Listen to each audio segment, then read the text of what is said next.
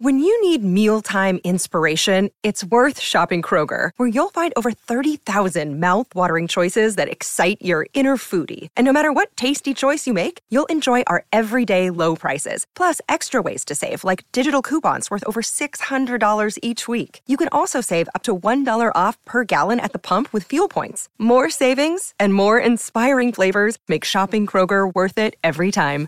Kroger, fresh for everyone. Fuel restrictions apply.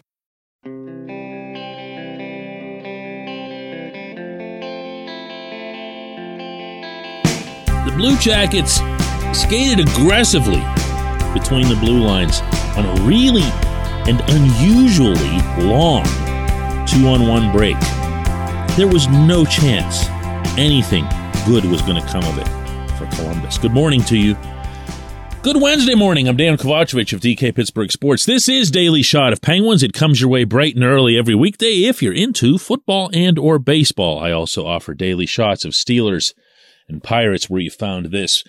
Penguins 4, Blue Jackets 1. It wasn't that close. It wasn't that interesting. In fact, I gotta be honest with you. For a game in which Sidney Crosby scored a couple of pretty nice goals to account for half the offense, it was a little bit boring.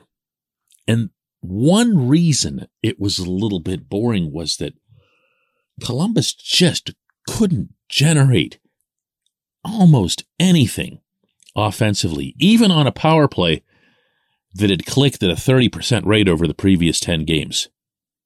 There was just nothing. One bad angle shot very early while everyone was still asleep, including Tristan Jarry by Johnny Gaudreau. Uh, Johnny Hockey's going to do that to you. He's going to pick a spot and nail it, and he did.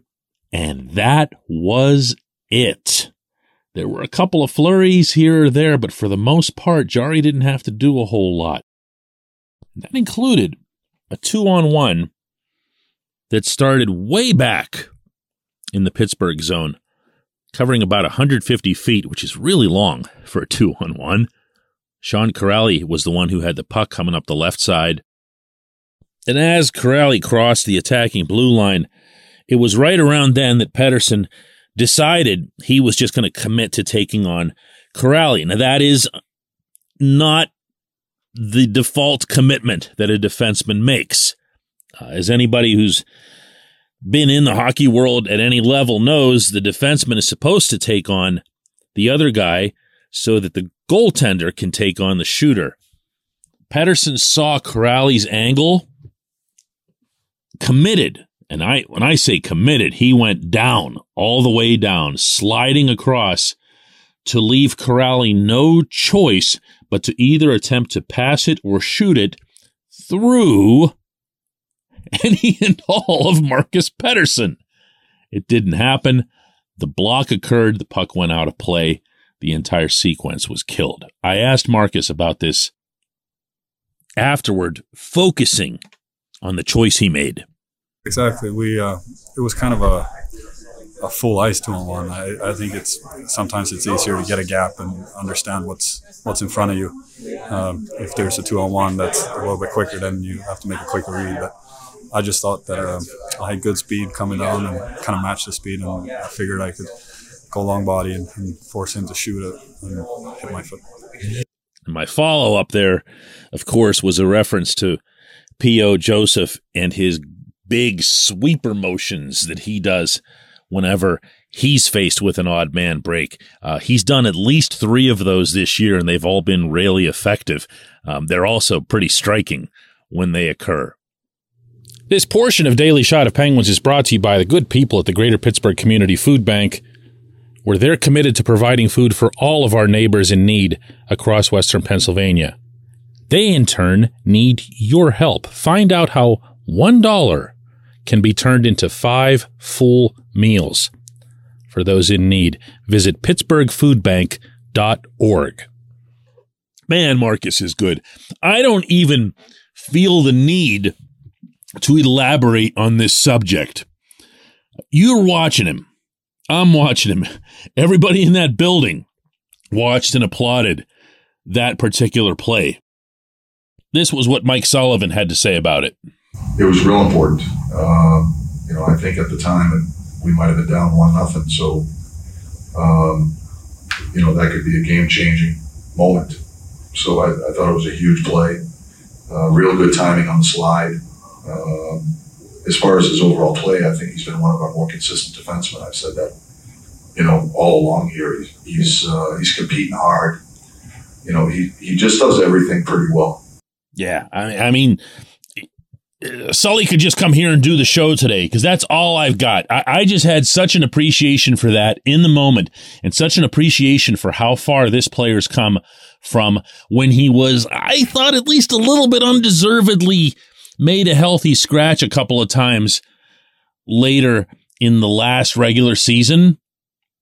But he's made himself a, a better player by becoming an even smarter player. As you heard from the way he explained that sequence to me, there's thought in everything and not just to his own game. He's conscientious of what's happening around the rink by his teammates, by his goaltender, and how he in turn should respond.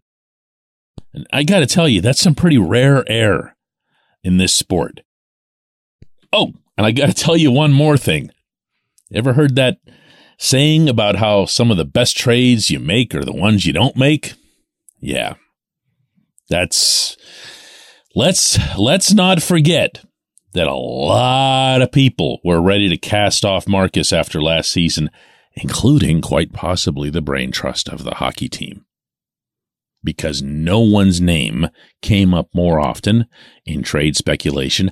I hadn't heard directly that Marcus was on the block, but his name had become mentioned by so many other reporters in other cities that it, it was more than just smoke. My goodness. If he'd become this somewhere else in the same season that they're writing poetry about John Marino and Newark, Eek! I should stop there, huh? When we come back, J1Q.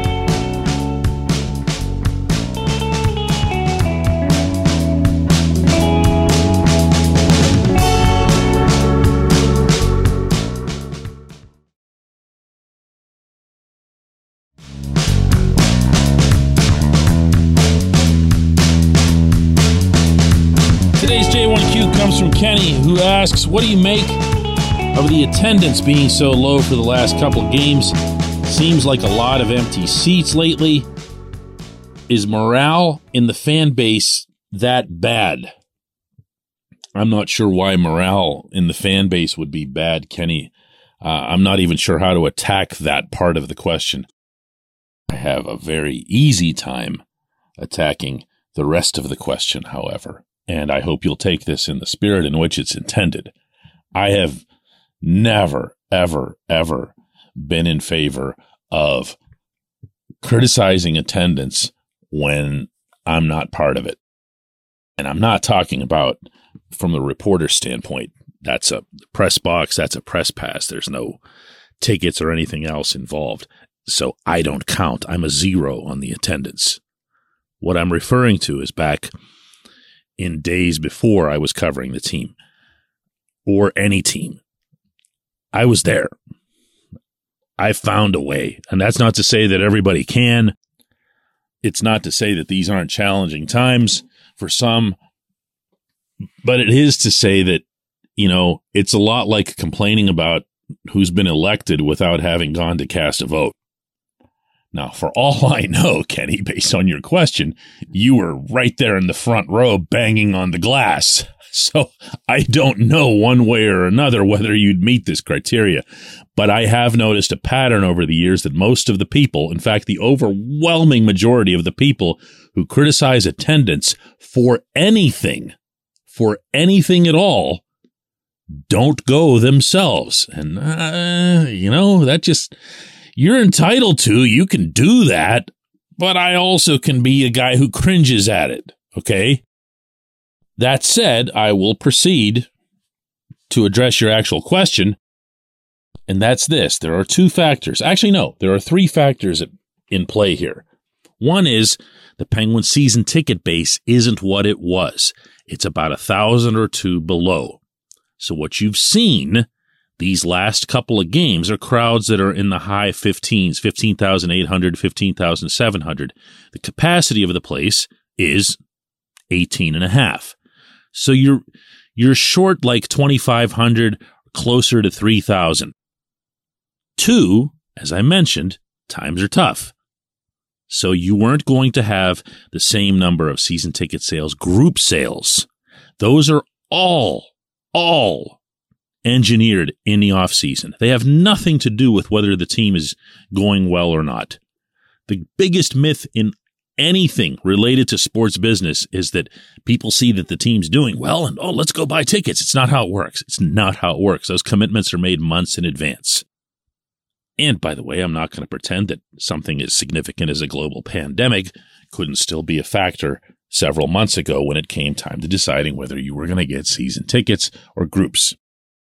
Third, and this one's a pretty big deal. Tom Rooney, when he was the chief executive officer of the Penguins uh, about 20 years ago, told me that he used to pretty much beg the National Hockey League to not schedule long homestands. I didn't really understand that because I don't know why I had it in my head. Maybe because it was baseball or whatever that that would be a good thing for a team. You know, you build up a little bit of momentum, you start winning some games, people get excited, and then they come to see the rest of the homestand. Well, I mean, I couldn't have been more wrong in everything that I said. I humiliated myself in front of this guy because the fact is, when you have long homestands, you put so many games into a cluster and people aren't going to go to a lot of games or choose a lot of games from a season plan or a group situation inside the same cluster. They prefer to spread them out. This was, and it was completed last night, a five game homestand. And it included some weekday games against some unattractive opponents. Read Columbus. So your advance sale on something like this was going to be really nebulous. And I can promise you that if I went and talked to a Penguins business person for this question, that I would get something from them like, we can't believe we made it as high as 15,800 under the circumstances.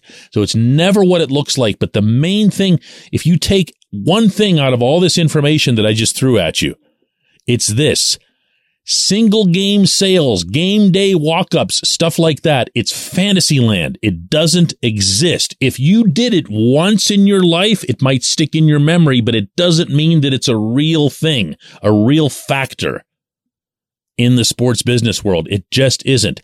This is all about season tickets and group plans. The Penguins are fine in both areas.